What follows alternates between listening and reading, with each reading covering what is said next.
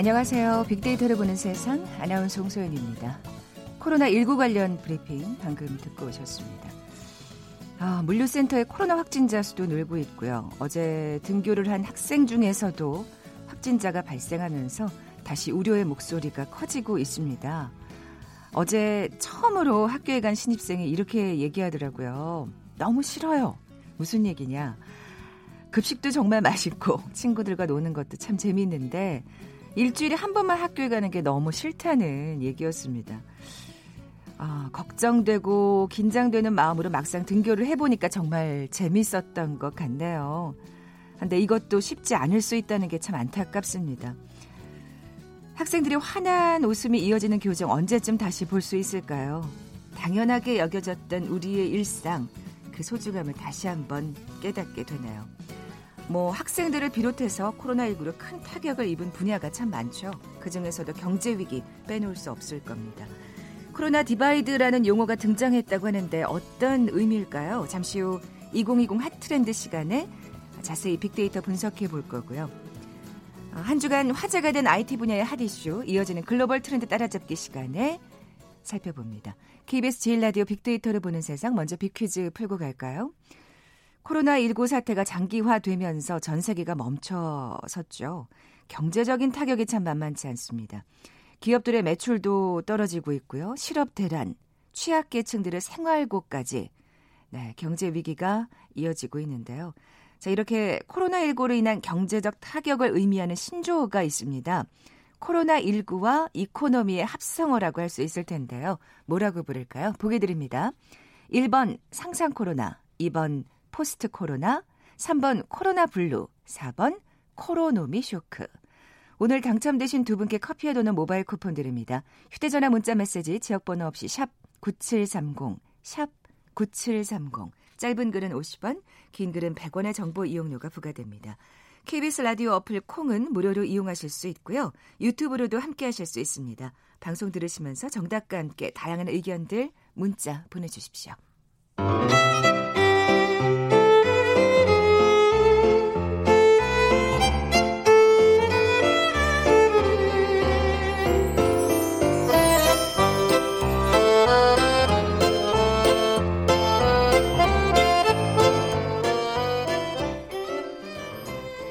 빅데이터가 알려주는 2020 핫트렌드 상명대학교 소비자 분석 연구소 소장이신 이준영 교수 나와 계세요. 안녕하세요. 네, 안녕하세요. 네, 포스트 코로나 시대 소비 트렌드 계속해서 살펴보고 있는데요. 자, 오늘의 용어는 코로나 divide입니다. 참 이 코로나19 사태로 인해서 여러 가지 신조어가 등장하고 있어요. 저희 오늘 빅퀴즈도 그 신조어 중에 하나인데 네. 이 코로나 divide는 어떤 의미일까요? 네, 코로나19가 이제 확산되면서 어, divide, 즉 이제 양극화 문제가 나타난다라는 의미거든요. 아. 예, 전 세계에 걸쳐서 이제 사회 경제적으로 양극화 문제가 이제 심화되고 있다 이렇게 볼 수 있습니다. 어. 코로나19가 양극화의 문제까지 일으킨다. 구체적으로 또 어떤 게 있을까요? 네, 가장 먼저로는 이제 빈부 격차로 인한 그런 차이 이런 것들이 드러나고 있는 거고요. 미국의 이제 뉴욕 타임스는요. 코로나19가 이제 빈부 간의 격차나 또는 계층을 나누고 있다 이렇게 지적을 하고 있습니다. 음. 그래서 이런 것을 가리켜서 코로나 신, 신카스트다. 이렇게 이야기를 하는 거고요. 신카스트. 네. 그 인도의 카스트 제도 그렇죠. 얘기하시는 예, 거죠. 그렇게 예. 이제 계층을 나눈다 이렇게 얘기하는 건데요. 어, 전염병이라는 게 이 빈부 격차에 따라서 그 결과가 완전히 다르게 나타난다 이렇게 보고 있는 건데요. 음. 미국 같은 경우에는 이제 흑인들의 이제 코로나 감염률하고 사망률이 백인보다 훨씬 높게 나타나고 있어요. 아. 예를 들어서 이제 위스콘신주의 미러키에 이제 흑인 인구가 전체의 26%거든요. 그런데 코로나 19로 인한 사망자는 사망자 중에 70%가 흑인으로 어, 나타나는 거고요. 그렇군요. 그리고 이제 전체적으로 보면 미국 전역에서 흑인이 많은 지역이 이제 백인이 다수인 지역보다 감염률이 3배 높고 사망률도 6배 높게 나타난다. 이렇게 분석되고 있습니다. 네. 워낙 또 미국 같은 경우에는 네. 병원의 문턱이 높잖아요. 그렇습니다. 그렇기 때문에 더 이렇지 않은가 하는 생각이 드는데 이 빈부격차가 원인이란 말씀이시군요. 네. 아무래도 이 흑인들은 보험 가입 같은 것들도요. 많이 하지 못하고 또 경제 수준도 좀 낮고요. 음. 그리고 이제 기저질환이 있는 경우도 굉장히 높죠. 원래 지병이 있다는 말씀이시죠? 네, 그렇습니다. 예. 그리고 또 이외에도 이런 빈곤층은요, 역설적으로 감염병으로 인한 경제적 그런 피해, 이런 것들도 굉장히 민감하게 받는 겁니다. 그래서 사회적 계층에 따라서 경제적 타격이 이제 현격하게 차이가 나타나는 이런 현상이 벌어지고 있다는 거죠. 음, 이럴 때 참 우리나라 네. 의료보험제도가 참 고맙다는 네. 생각이 드는데 지금 그 경제적 타격을 얘기하셨어요. 그러니까 직업에 따라서 차이가 있는 건가요? 네, 그렇습니다. 예. 그 사회적 불평등 연구의 어떤 석 연구를 하시는 그 석학인 그 로버트 라이시 캘리포니아 대학 교수가 있습니다. 이분이 이제 영국의 가디언지에 칼럼을 기고했는데 에, 코로나 19로 인해서 미국 사회에서 새로운 네 개의 계급이 나누어지고 있다 이렇게 강조를 합니다. 일단 첫 번째 계급은 에, 계층은 원격 근무가 가능한 사람들입니다. 이게 음. 이제 35%고요. 전문직이나 관리직이나 엔지, 엔지니어분들 이런 분들은 그래도 원격 근무가 어느 정도 가능하기 때문에 감염병 위험으로부터 좀 안전한 거죠. 네, 그러니까 예. 그뭐 재택근무 많이 한다고들 그렇죠. 하시는데 그 계층이 이제 35% 정도라는 말씀이시군요. 네, 그렇습니다. 예. 그 다음에는 이제 남, 또 30%는 필수 업무를 하시는 분들입니다. 꼭 해야, 하는, 해야 되는 일들은 의료진 분들이나 아, 예, 그렇죠. 의료 업계에 종사하시는 분들과 또 경찰이나 소방관들이 있고요. 그리고 대표적으로 이제 배달 관련 근로자들입니다. 지금 물류센터에서 이제 확진자가 폭증했잖아요. 이런 부분들이 또 문제가 될 수 있고 공장 근로자분들 이런 분들이 이제 필수 업무 업무를 하시는 분들이고요. 그다음에 세 번째 계층은 어, 임금을 받지 못하는 분들이죠. 요즘에 이제 여행이나 항공업계에 굉장히 셧다운되고 있고 음, 그리고 식당에서 서비스업에 종사하시는 분들도 많이 이제 그렇죠. 일자리고 일자리가 줄고 있어서 이렇게 이제 세 번째 임금을 받지 못하시는 분들이고 네 번째는 감염병이 가장 취약한 잊힌 노동자 계급이라고 하는데 대표적으로 불법 이민자나 음. 예, 재소자나 노숙인들 이런 사람들이 가장 감염 위험에 취약하다 이렇게 분석하고 있죠. 그러니까 이 계층에 따라서 감염 병으로 네. 인한 위험의 차이가 극명하게 나타나고 있다는 말씀이시죠? 네, 그렇습니다. 예. 그래서 이 라이시 교수가요, 음, 첫 번째 계급을 제외한 나머지 이런 계층을 보면 보통 흑인이나 페스, 히스패닉 같은 경우가 미국 같은 경우는 음. 예, 많이 있다고 하고요, 대개. 그래서 이, 이 사람들을 그대로 방치하게 되면 그 첫 번째 계층조차도 굉장히 어려운 상황으로 갈 수 있다. 전체 계층이 사회가 네. 이런 부분들을 에, 강조를 하고 있습니다. 그래서 코로나 19가 이렇게 가진 자하고 또 못 가진 자 사이에 명확한 선을 긋고 있고 또 원격 근무의 가능 여부와 또 의료보험의 어떤 가입 여부에 따라서도 오히려 이런 전염병으로 인한 삶과 죽음을 결정짓는 이런 시대가, 시대가 되고 있다. 이렇게 분석하고 있습니다. 네, 말씀하신 대로 첫 번째 계급도 안전하다고 볼 수는 없죠. 계속해서 네. 사람들을 접촉할 수밖에 없으니까 그렇죠. 말이죠. 네. 또 다른 양극화 현상이 있나요? 네, 그 소비의 양극화가 대표적으로 나타나고 있는데 에, 중국에서 중국 같은 경우는 에, 감염병 확산되고 나서 이제 좀 줄어드니까 사람들이 그동안 하지 못했던 그 소비를 분풀이 하듯이 하는 거죠. 특히 이제 부유층을 중심으로 해서 고가 명품을 이제 사들이고 음. 아주 비싼 부동산 사재기에 나서고 있다라는 그런 보도가 나오고 있습니다. 임금을 못 받는 사람이 있는가 하면 네. 또 이런 사람들이 있군요. 그렇죠. 예. 근데 이제 지금 말씀하신 것 같이 서민들 같은 경우는 굉장히 시대가 불확실하기 때문에 저축을 늘리려고 하고 소비는 그렇죠. 줄이려고 하는 거죠. 이 코로나 19가 언제 끝날지 모르니까 말이죠. 네. 예. 그래서 어, 중국에서는 이제 봉쇄 조치 풀리고 4월에 광둥성의 이제 광저우에 이제 명품 매장이 이제 새, 로 이제 개장을 했죠. 다시 재개장을 했는데 그 첫날 하루 동안의 매출액이 한화로 33억 원에 달했다고 합니다. 이거는 그 매장의 하루 최고 매출액 기록이었고요. 어, 예. 그리고 이제 미국 전기차 업체 그 T사는요. 3월에서만 3월에만 이제 중국에서 만 160대의 판매고를 올렸는데 이거는 중국 진출 이후, 이후 에 최대 실적이었다고 합니다. 그래서 이런 보복 소비 심리라고 하는데 이런 보상 심리가 작용을 하면서 또 중국 상하이에서 아파트 가격이 29억에서 134억에 이르는 이런 고급 아파트 같은 경우에 160채가 모두 팔리는 그런 일이 야, 벌어지기도 했답니다. 딴 나라 얘기 같은 물론 딴 나라기도 한데 네. 아 그렇군요. 서민층은 정말 또 극명히 다른 상황일 거 아니에요. 그렇죠. 이제 예. 뭐 일자리도 잃고 급여도 깎이는 분들이 많아서 지갑을 점점 닫고 있습니다. 그리고 이제 고용 불안정성 같은 것들이 이제 높아지면서 또 서민층 소비자들의 소비 심리가 더욱 더욱 더욱 좀 약화되고 있는 예, 그런 상황이죠. 참 우리나라는 어떨까 좀 궁금해지기도 하고 말이죠. 네. 예. 또 다른 사례가 있나요? 예, 좀 극단적인 사례를 좀 얘기를 해보면요. 미국에서 그 한 억만장자 영화 제작자가 있었는데 그 사람이 자기 요트가 이제 7천억짜리가 있어요. 이거를 아유, 예. 그건 7천억이면 그건 뭐, 어, 뭐다 그 안에서 할 수 있는 뭐 그런 엄청나게 큰 배인가 봐요. 그렇죠. 예. 모든 것들이 다 갖춰져 있는데 네. 그거를 사진을 찍어서 SNS에 올렸어요. 그래서 뭐라고 올렸냐면 바이러스를 피해서 카리브의 한 섬에서 격리 중이다. 이렇게 올렸어요. 그러니까 이제 사람들이 이제 보고 사실 좀 분노를 했죠. 이 억만정자가 이 코로나 19로 인해서 사람들이 굉장히 힘들어하고 어려워하는데 이런 것들도 제대로 공감하지 못한다. 이러면서 비난이 이어지게 네, 됩니다. 네. 그래서 게시물 삭제하게 예. 됐는데요. 사실 억만장자들 케이스를 보면 요트만 있으면 승조원들 이제 탑승시키고 네. 검사 다 해서 그리고 이제 보급품 같은 거 챙겨서 몇 달이고 이제 선상 생활을 또 즐길 수 있다라고 하는 거고요. 실제로 이제 그 미국에서 락다운 일어나, 일어나고 나서 봉쇄 조치 일어나고 나서 이 부유층 고객들이 요트 업체에다가 우리 자녀들 교육할 수 있는 홈스클린 서비스나 또 야. 전용 요리사 같은 이런 지원 서비스 같은 것들을 또 요구했던 것으로 이제 전해지고 있습니다. 참 정말 다른 나라 이야기네요. 글자 그대로. 네. 예. 어, 시장 소비 트렌드도 좀 살펴볼까요? 이게 어쨌든 또 기업 하시는 분들한테 네. 비즈니스 하시는 분들한테는 또 이런 시장 소비 트렌드를 좀 읽어야 할 필요가 있을 테니까요. 예, 예. 그래서 요즘에 이제 출시되는 상품들 보면 어, 좀 명확한 차이가 나타나는데요.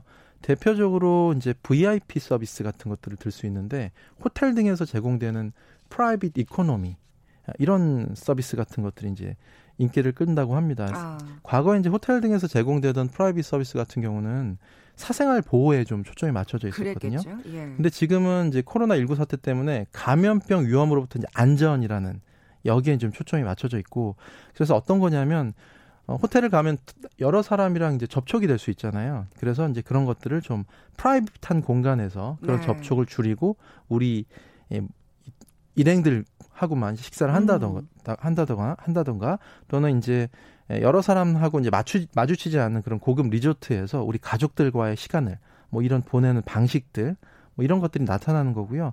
그리고 서울의 한 그 고급 한정식 식당에서는요. 낮에 한번 또 밤에 한번 딱 한 팀씩만 예약을 받는 아. 원 테이블 레스토랑 이런 것들이 이제 운영이 되는 거고 그래서 이런 프라이빗한 서비스가 요즘에 또 VIP 서비스로서 인기를 끌고 있습니다. 네, 뭐 돈이 있으면 뭐 쓸수 네. 있겠죠. 근데 그걸 또 SNS에 올려서 네. 좀 과시하는 듯한 그런 태도는 좀 삼가야 되지 않을까 싶은데 사실 뭐 이렇게 다른 나라 얘기 같습니다만 또 한 우리나라에서도 그 명품 네. 가방이 가격을 올린다고 하니까 그 그렇죠. 그 전에 막 백화점 앞에 크게 그 마스크도 제대로 안 쓰고 그 네. 줄을 서셨더라고요. 저그 사진 네, 그 그렇죠. 기사 본 기억이 나는데요. 가격 인상이 예고되니까 그 다음 날 바로 백화점에 줄 서가지고 예. 오픈 되자마자 이제 뛰는 거죠. 그러니까 그 브랜드 이름을 붙여가지고 땡땡 오픈런 예, 이런 현상이 화제를 모으기도 했었는데요. 어, 이게 이제 어떻게 보면 굉장히 이제 사치품 시장 같은 경우는 외제차 판매량도 굉장히 이제 많이 올라가고 아, 있고요. 그렇군요. 그래서 이렇게 시장이 양극화되는 현상이 나타나는 건데 반면에 이제 일반 대중이나 일반 중산층 같은 경우는 가성비 소비 이런 실속 소비 같은 것들 을 중시하는 트렌드가 이제 확산되고 있습니다. 음. 대표적인 것 중에 하나가 이제 중고 시장이거든요.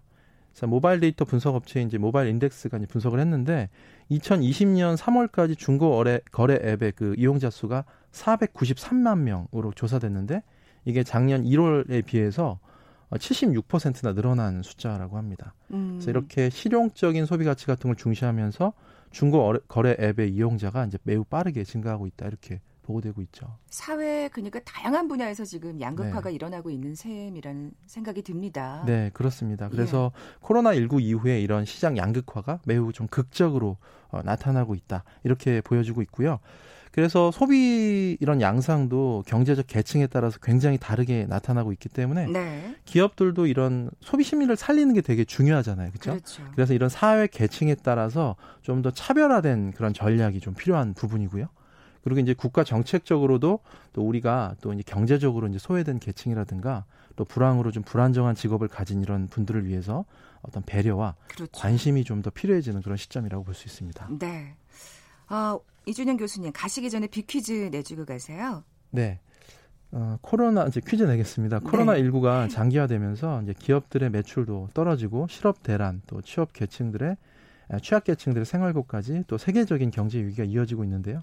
이렇게 코로나 19로 인한 경제적 타격을 의미하는 신조어가 있습니다. 코로나 19와 아, economy 합성어 무엇일까요? 네, 첫 번째는 상상 코로나, 두 번째는 포스트 코로나, 세 번째는 코로나 블루, 4번은 코로, 어, 코로노미 쇼크 이렇게 있습니다. 네. 코로나19와 economy의 합성어가 힌트라고 생각하시면 될 것 같아요. 정답 아시는 분들 저희 빅데이터로 보는 세상 앞으로 지금 바로 문자 보내주십시오. 휴대전화 문자 메시지 지역번호 없이 샵 9730, 샵 9730입니다. 짧은 글은 50원, 긴 글은 100원의 정보 이용료가 부과됩니다. 빅데이터가 알려주는 2020 핫트렌드 상명대학교 소비자분석연구소 소장이신 이준영 교수와 함께했습니다. 고맙습니다. 네, 감사합니다. 헤드라인 뉴스입니다. 정세균 국무총리는 오늘 긴급 관계장관 회의를 열어 경기도 부천 물류센터를 중심으로 집단 감염 양상을 보이는 수도권 코로나19 방역 대책을 논의합니다. 사회적 거리두기 전환 여부와 학생 등교 중지 방안도 검토할 것으로 보입니다. 한국은행 금융통화위원회는 0.75%인 기준금리를 0.5%로 0.25%포인트 추가 인하했습니다. 이로써 두 달 만에 사상 최저의 기준금리를 다시 기록하게 됐습니다. 한국은행이 오늘 올해 우리 경제 성장률을 기존 2.1%에서 마이너스 0.2%로 대폭 하향 조정했습니다. 내년 성장률 전망치는 3.1%로 제시했습니다. 정부가 완성차 업체와 정부, 지방자치단체가 공동 출연해 5천억 원 규모의 상생 특별보증을 신설하고 자동차 부품업체에 대한 관세 조사를 1년간 유예해 이들의 경영 부담을 완화하겠다고 밝혔습니다. 춘천의 한 전원주택에 머물렀던 강원도 내 소방관 8명이 일산화탄소에 집단으로 중독된 채 발견됐습니다. 이 중 2명이 숨지고 6명은 병원에서 치료를 받고 있습니다. 청와대는 정의기억연대 사태가 청와대로 번지는 것을 막기 위해 정의연 한경희 사무총장의 남편인 정구철 홍보 기획비서관이 사의를 표했다는 조선일보 보도에 대해 사실이 아니라고 밝혔습니다. 서울시의 개별 공시지가가 작년 대비 8.25% 상승해 지난해 상승폭에 비해 낮은 것으로 나타났습니다. 서초구가 12.37%로 가장 상승률이 높았고 강남구, 성동구, 서대문구가 뒤를 이었습니다. KT가 5세대 이동통신 품질이 나쁘다며 불편을 제기한 고객에게 정신적 피해 보상을 포함해 130만 원의 보상금을 지급한 것으로 확인됐습니다. 지금까지 라디오 정보센터 조진주였습니다.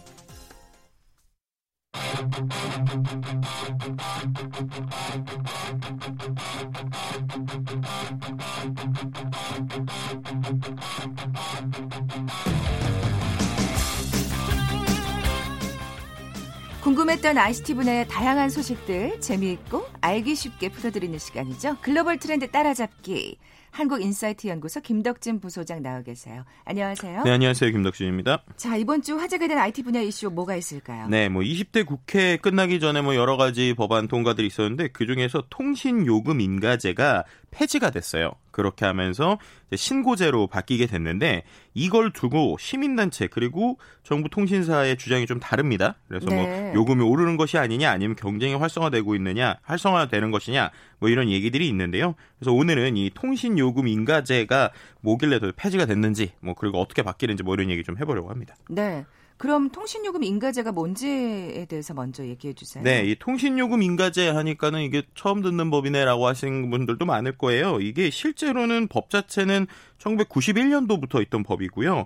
그러니까 우리나라의 그 통신 관련 사업자 1등들, 그러니까 뭐 이동통신 사업자는 우리나라에서 1등이 SK텔레콤이고 유선 1등, 그러니까 유선 우리가 전화는 이제 KT인데 네. 이두 회사가 1등인 사업자들이 어떤 그 1등인 사업 영역에서 새로운 요금제 혹은 이용 약관을 출시를 하려고 하면 정부의 인가를 받도록 돼 있었어요.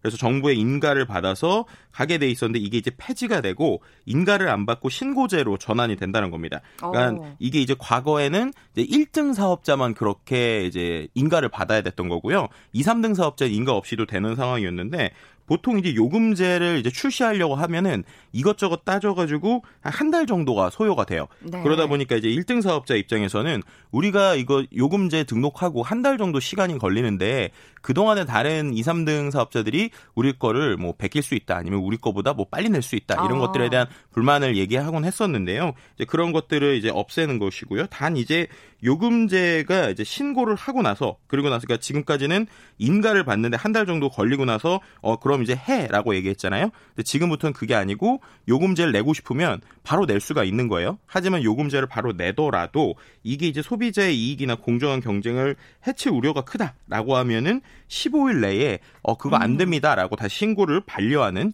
유보 신고제가 이번에 도입됐다라고 이해를 하시면 될 것 같습니다. 뭐 이렇게 딱 듣기에 어 요금제를 쉽게 올릴 수 있는 거 아니야라고 음. 걱정했는데 음. 또 유보 신고제가 있다고 하니까 네. 뭐 저기 안심은 되고요. 이 속내를 좀 살펴봐야 될 것 같은데요. 네, 맞습니다. 이게 예. 원래 처음에 생겼던 이유는 뭐였냐면요. 1991년도에 1위 사업자가 예를 들어서 시장에서 엄청난 큰 파일을 가진 상황에서 가격을 갑자기 깎거나 혹은 가격을 갑자기 올리게 되면 문제가 생길 수 있잖아요. 예를 들면은 가격을 갑자기 깎게 되면 시장에서 점유율을 확 높일 수 있고 네. 반대로 가격이 갑자기 올라가게 되면은 이 시장 자체가 흐트러질 수 있기 때문에 그거를 이제 어떻게 보면은 어, 막자 그리고 경쟁이라는 것을 좀 잘할 수 있게 하자라는 것을 처음에 도입이 됐어요. 네. 그런데 이게 말씀드린 것처럼 실효성은 별로 없고 계속 담합 논란만 부추겨졌어요. 아. 왜냐하면 이게 91년도였는데 말씀드린 대로 이렇게 되면은 뭐 예를 들어서 등록을 할 때 그 요금제가 이렇습니다라고 내면은 정부에서 이거 좀 이상하니까 다시 해라는 게 있었으면 이 법이 한 번이라도 의미가 있었을 텐데 91년부터 지금까지 5G 요금제 이번에 나올 때 한 번 빼고는요. 1등 통신사가 이렇게 하겠습니다라고 등록하면 거의 다 반리 없이 무조건 그게 다 등록이 됐었거든요. 그럼 또 2, 3등은 또 거기에 맞춰서 또 그렇죠. 따라 하는 거고요. 네, 네. 그러니까 네. 2, 3등은 자기들이 요금제를 만들고 있는 게 아니라 1등이 이제 정부에서 신고가 되고 있는 걸 잘 보다가 어, 이게 정부에서 만든 일종의 가이드라인이 되겠구나라는 생각에 이제 따라 하는 거죠. 담합 아닌 담합이 됐네요. 그렇죠. 그렇게 예. 되니까 이게 시장 기준처럼 요금이 똑같고 그러니까 우리가 통 통신 3사 어디를 쓰든 뭐 요금제 거의 똑같다라고 느끼는데 이게 이제 이 법 때문에 있었게 된 것이다라는 게 이제 주장이에요. 그래서 이제는 이걸 없애서 어떤 통신사든지 원할 때 바로 내서 요금제 조금이라도 변화를 주자. 경쟁을 가자라는 음. 게 이제 이번에 어, 취지라고 보시면 될 것 같습니다. 어떻게 생각하면 지금 어, 좋게 들리는 것 같은데 소비자 단체에서는 뭐라고 지금 이의를 제기하는 건가요? 소비자 단체에서는 반대로 요금이 인상될 수 있다라고 생각을 하는 거예요. 왜냐하면 만약에 지금 말씀드린 것처럼 이렇게 자율 시장이 어느 정도 돌아가려면 시장이 뭐 초기에 막 경쟁이 심하거나 혹은 어떤 통신사가 요금을 조금 내렸을 때 사람들이 확 한쪽으로 쏠리거나 이러면 분명히 이게 요금을 인하해도 효과가 있다라고 생각을 하게 되는데 우리나라의 통신 시장 특히나 이 스마트폰이나 무선 통신 시장 같은 경우는 거의 과점 상태라는 거죠. 그러니까 통신 3사가 뭐 5대 3대 2 혹은 요즘에 뭐 4대 3대 뭐 2, 뭐 2대 1 뭐 이런 얘기도 하는데 어쨌든 어느 정도의 비율이 비슷하게 있는 통신 3사가 가지고 있는 과점 시장이기 때문에 네. 이거를 요금제를 한 통신사가 쉽게 공격적으로 바꾸기가 어려울 것이다. 라는 게 주장이고요. 그렇다면 차라리 그 3사가 보이지 않는 일종의 담합 아닌 담합을 해서 가격을 올릴 수도 있는 것이 아니냐라는 아. 이제 주장이 나오고 있는 상황이라고 보시면 될 것 같고요. 실제로 왜 그러냐면 20년 동안에 인가신고제 반려된 게 딱 한 번이라고 제가 말씀드렸잖아요. 네, 네, 네. 2019년에 이때가 뭐였냐면 5G 요금이 출시되려고 할 때 1등 사업자인 SKT가 이제 그 요금제를 신고를 한 거예요. 근데 그 요금제가 그 최저 7만 원 이상이었습니다. 그러니까 5G가 맞아요. 7만 원 이상이 될 뻔하다가 그걸 반려를 시켰고 그래서 이제 5만 5천 원이 됐는데요. 이러한 어, 어떤 가이드라인 그렇게 규제할 수 있는 것들의 울타리가 없어지는 것이 아니냐. 그렇게 되면은 뭐 6G가 나오든 5G보다 더 좋은 게 나오면 요금이 더 올라갈 수 있는 것이 아니냐라는 것이 이제 소비자 단체들의 주장이고요. 또 지금도 요금을 새로 만드는 거 말고 기존 요금제에서 요금을 인하하는 것은 신고 없이도 가능하다고 그래요. 그러니까 기존에 있는 것들에서 어 우리가 좀 할인을 음. 해야겠다. 그래서 할인은 언제든지 신고만 하면은 바로 가능하지. 이거는 한달 동안은 기다릴 필요가 없거든요. 그렇게 따지면은 네. 굳이 이걸 폐지할 필요가 있었나 뭐 그런 생각도 드네요. 네, 맞습니다. 그러니까 이 두 목소리가 좀 어느 정도 팽팽하게 있는데 그래서 이 정부의 목소리는 또 한 가지 좀 흥미로운 부분이 있어요. 그래서 정부에서는 오히려 이 지금 말했던 신고제가 되면서 반대로 만약에 담합이라는 게 있다고 그러면 담합을 더 정확하게 잡을 수 있다라고 주장을 하고 있어요. 오. 네, 이건 왜 그러냐? 네. 지금 말씀드렸던 것처럼 인가제를 하다 보니까 그 인가제를 했었던 요금이라는 게 예를 들어서 뭐 통신사가 새로운 요금을 냈어요. 그래서 6만 원짜리 요금이 만약에 책정이 됐다고 생각을 하면 그럼 이게 어 정부에서 어쨌든 1등 사업자하고 정부가 얘기를 해서 일종의 표준 가격을 만든 것이 아니냐라는 게 이제 생각이었다는 거예요. 음. 그러니까 2, 3등 사업자가 똑같이 예, 6만 원짜리를 요금을 만약에 예, 내게 예. 돼도 어 이거 우리는 정부에서 그 한달 동안 얘기한 걸로 한 거기 때문에 이거 담합이 아니에요. 라고 지금 얘기를 할 수가 있었던 구조라는 아, 거죠. 예, 예. 네, 그런데 이제 만약에 지금 이제 신고제로 바뀌었는데 신고제로 바뀐 상황에서 통신 3사가 거의 똑같은 요금을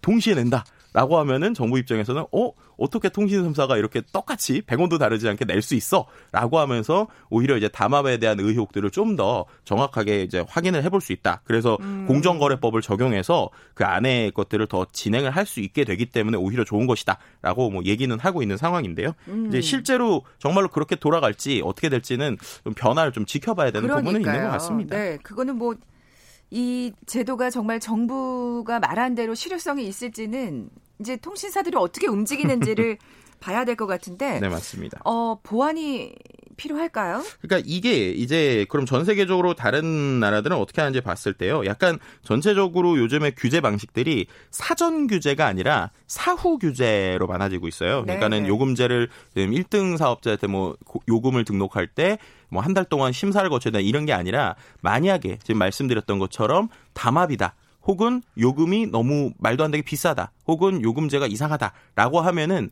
그 요금제가 나오고 나서 사후에 뭔가를 이렇게 어, 규제를 하는 식으로 좀 강화를 하고 있거든요. 네. 그래서 우리나라에서도 말씀드렸던 것처럼 담합 의혹이 나오면 법적인 책임을 좀 명확하게 물 수 있는 공정거래법 관련 강화가 좀 필요한 것 같고요. 그리고 항상 통신사에게 주장하지만 통신사가 잘 안 보여주는 게 원가라고 그러잖아요. 그렇죠. 원가가 그렇죠. 어떻게 돼 있는지 이런 것들에 네. 대해서도 만약에 어, 의심이 된다라고 하면은 정확하게 공개할 수 있는 이런 가이드라인이 맞아요. 이제는 필요하지 않나라는 것은 분명한 것 같습니다. 뭐 이번에 5G 요금도 그렇고 그 품질 통합 품질도 그렇고 지금 정말 소비자들이 불만이 많거든요. 그렇죠. 어떻게 생각하면 정부가 너무 통신사의 편의만 봐주고 있는 거 아니냐 음. 그런 목소리가 높은데 어떻게 진짜 움직이는지 지켜봐야겠습니다. 뭐 네네. 뭐 근데 당장 뭐가 변화가 있을 것 같으세요? 그 당장은 별로 없을 것 같아요. 왜냐하면은 음. 그 보통 통신사들이 요금제를 그렇게 크게 변할 때는 뭐 기술이 새롭게 완전히 변하거나 신제품이 엄청난 게 출시돼서 프리미엄 폰이 나오거나 뭐 이런